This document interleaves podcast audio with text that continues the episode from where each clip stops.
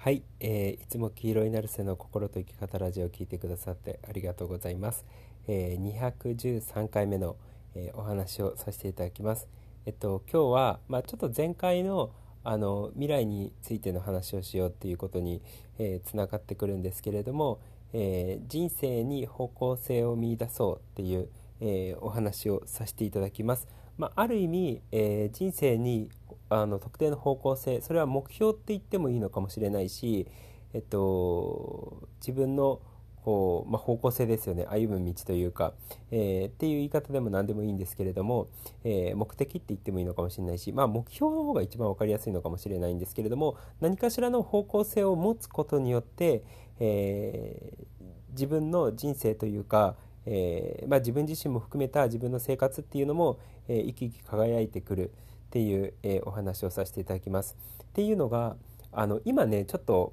まあ、あるえっと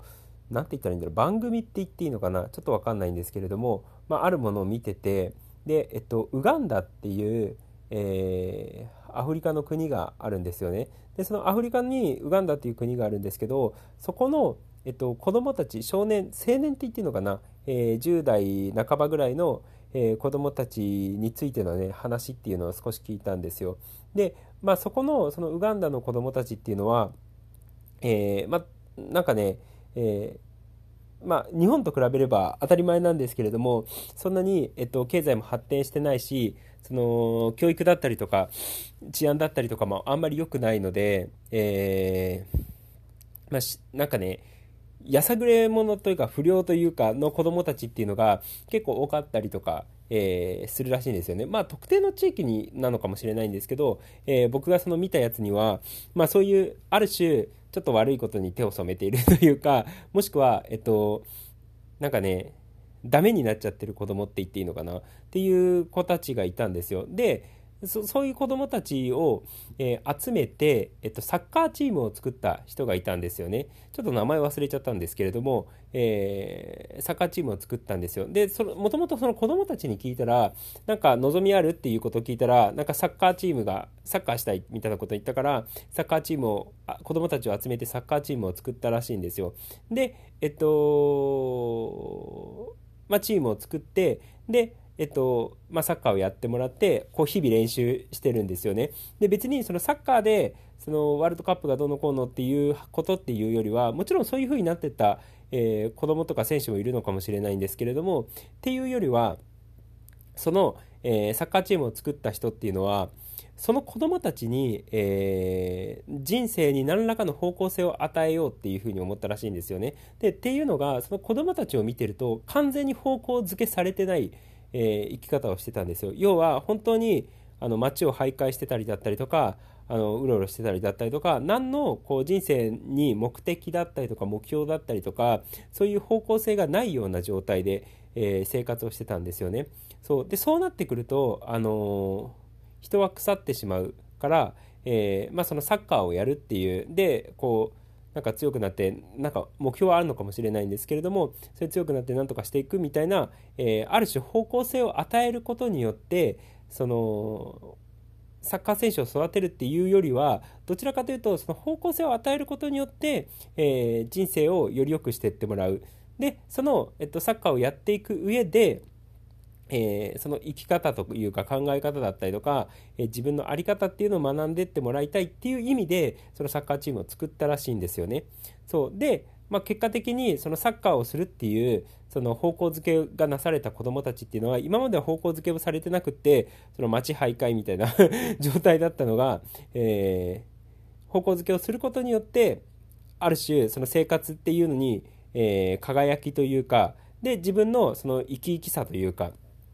えー、そういうのが取り戻されてきていい人生になってったっていう、えー、話を聞いたんですよね。でこれってあ素敵だなと思って聞いてたんですけど、まあ、今の日本だったりとか、えー、まあ、世界のどんな人にも言えるんですけれどもこれはすごいその方向づけをしてその自分の人生を良くするっていうことってあの全ての人にやっぱ言えるなっていうことを思ったんですよ。で僕個人的にもその自分の人生だったりとかに何らかの目標だったりとか目的だったりとか方向性がない時ってやっぱり自分が腐ってるんですよね本当に。何にもそのこう進むべき道っていうのがないのでそうなんかかなり腐ってるような感覚があったんですよただそういう目標とか目的だったりとか方向性っていうのが見いだされてそっちに向かって歩んでいくとその自分が巡ってるし人生も巡ってるしより生き生きしてくるなっていう要はその人生に輝きが取り戻されているような、えー、状態が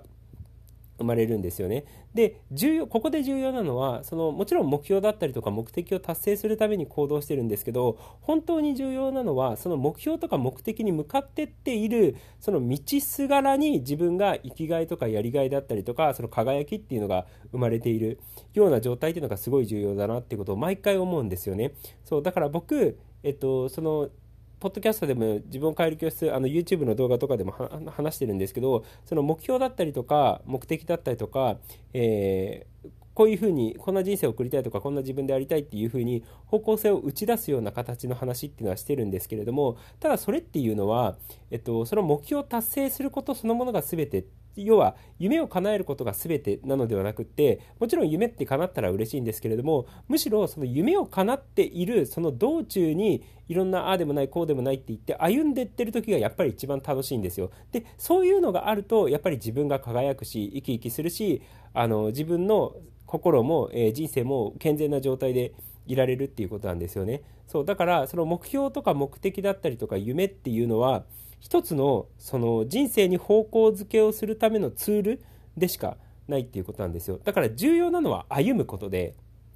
そう歩んで特定の方向に進んでいくっていうことでその特定の方向に歩んで進んでいくために方向づけをする必要がある。でそのために、えっと、目標だったりとか目的だったりとか夢っていうのがあるっていうスタンスの方が絶対いいなって思ってたんですよ。要はその夢とか目標に執着しちゃっても仕方がないので、でもただその夢とか目標に歩んでいく最中を楽しむというか、生きがいだったりとかやりがいを感じるだったりとか、その夢とか目標に歩んでいく最中に自分を成長、その、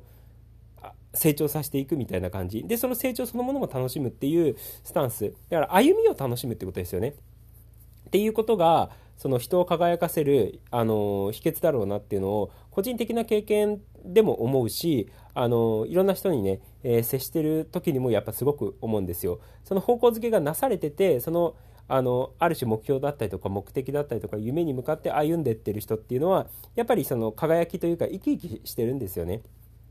そう。だからで逆それ逆に言うと方向づけがなされてなくて目標とか目的っていうのがない状態だとその歩みがないので進むっていうのがないのでそう。でそれって完全に方向性を見失ってるような状態になっちゃうのでやっぱり草人間的な草人間的に腐っていっちゃうっていう状態が生まれるなっていうことをすごい思うんですよね。そう。だからある意味その僕毎回言ってるんですけどそのなんつうのこれだっていう夢とか目標だったりとか使命っていうのが見つからなかったとしても仮でいいんですよ。仮の目標だったりとか仮の夢だったりとかでもいいんですよね。でもちろん歩んでいく中でそんな夢とか目標だったりとかこうしたいとかっていうのは全然変わるのででそ変わったら変えればいいだけの話なのでただ最初とりあえずこう一歩目歩き出してよっていうことなんですよね。で、その一歩目歩き出して進むっていうことをするために、とりあえず仮の目標でもいいから立てて、えー、そこに向かって歩んでいってみる。で、歩んでいく最中になんかちょっと違うなって思ったら、違う目標だったりとか、夢だったりとか、目的だったりとか、使命だったりとか、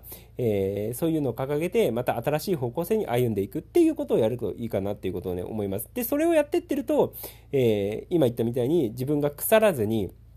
えー、なんか生き生きしていられるというか輝いていられるっていう状態が生まれてるのでで結果的にやっぱりそういう方向性とか夢とか目標とかがある人の方があのいい生き方をしているなっていうことをねすごく個人的には、えー、実感します。でそのあのウガンダの話に関してもその子どもたちに方向性がないがゆえに腐ってしまってたあの悪いことに手を染めてたりだったりとかあのそうじゃなかったとしても腐っちゃってる、えー、子どもたちに対して方向性を見いだしてあげる。そのサッカーっていうね方向性を見いだしてあげることによってあの彼らの人生に、えー、健全さが取り戻され精神的にも健全さが取り戻され人間的にも健全さが取り戻されっていう状態になったのでそう。だからねあのやっぱ何かしらの方向性っていうのをすごく持つといいかなって思います。それが仕事においてであったとしても、えー、自己成長っていう自分のことであったとしても、えー、人間関係とか家族であったとしても趣味であったとしても、えー、自己学習っていうことであったとしても何であったとしてもそのある程度方向性とかえー、目標とか夢とかっていう、まあ、言い方は何でもいいんですけれども目的っていう言い方でも何でもいいんですけれどもただそういうふうにこう歩むべきこう道というか進むべき方向性っていうのを、えー、見出していただいた方が圧倒的に楽しくなるんじゃないかなって思います。でいつも言ってるみたいに、まあ、当たり前といえば当たり前なんですけどどうせ夢とか目標とかえー、目的とか方向性を見いだすのであればやっぱ自分がこう心からコミットしたくなるような、えー、楽しい夢楽しい目標、えー、っていうのをするといいかな本当にやりたい達成したい目標だったりとかってするといいのかなっていうのを思います。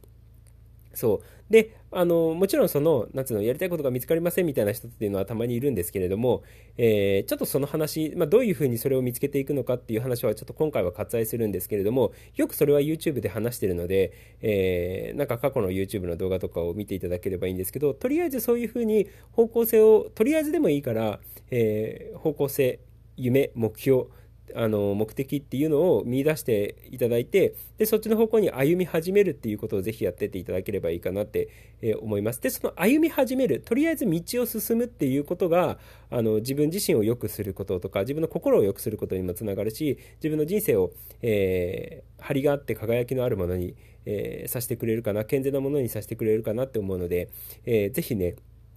その前回の話のあの未来について話そうっていうことじゃないんですけどその未来について話してる時っていうのは何らかのこうしたいああしたいっていうその理想の未来があるわけですよね。で、それは方向性を自分で見出してるわけじゃないですか。で、その前回の話で、その過去に臨場感を覚えてる人っていうのは、その喋ってることが過去の話ばっかだけなので、未来にこうしたい、ああしたいっていう方向性がないわけですよね。そう、だから未来についての話が多い人っていうのは、特定の方向性がやっぱ人生にあるし、でも逆に過去についての話が多い人っていうのは、えー、自分の人生に対して方向性をも見出せてないっていう状態なんですよ。そう、だから結果的に、その前回の話にもつながるんですけれども、あのー、未来の、え、話をしている人の方が圧倒的に人生に何らかの方向性を見出しているような状態があるので今回言ったその方向性を見出すことによって、え、人生を歩み始めることができるっていう。でその歩み始めるその歩みっていうことそのものが、え、自分の状態を良くしたりとか自分の人間性を健全にしたりだったりとか自分の人生を健全にしたりだったりとかもっと言うと人生が輝くような状態自分が輝くような状態になっていくっていうことなのであのぜひねえ、生活の中に、えー、何らかの方向性を見出していただけるといいかなって思います。仮の目標とかでもいいので、えー、何らかの、えこう目標を持って、え進んでっていただければいいかなと思います。で、さっきも言ったんですけど、その目標を達成することを目指すんですけど、その目標を達成することが根本的な目標目あの目的なのではなくて、その目標に向かう最中に歩んでいるっていうその状態の方が、え重要なので、そう。あの、まあ、そんな感じで、えー、もちろん気持ち的に目標達成しようとするんですよ。するんですけれども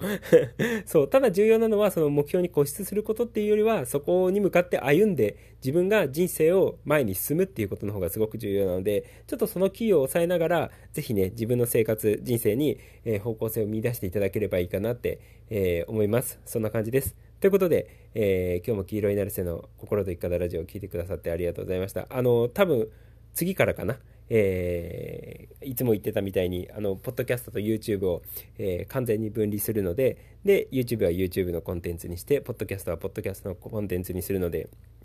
えー、よろしくお願いします、え、YouTube で聞いてる人はよかったら遊びに来てください。え、そんな感じです。ということで、え今日も黄色になるせの心と生き方ラジオを聞いてくださってありがとうございました。じゃあね、ありがとう。またね。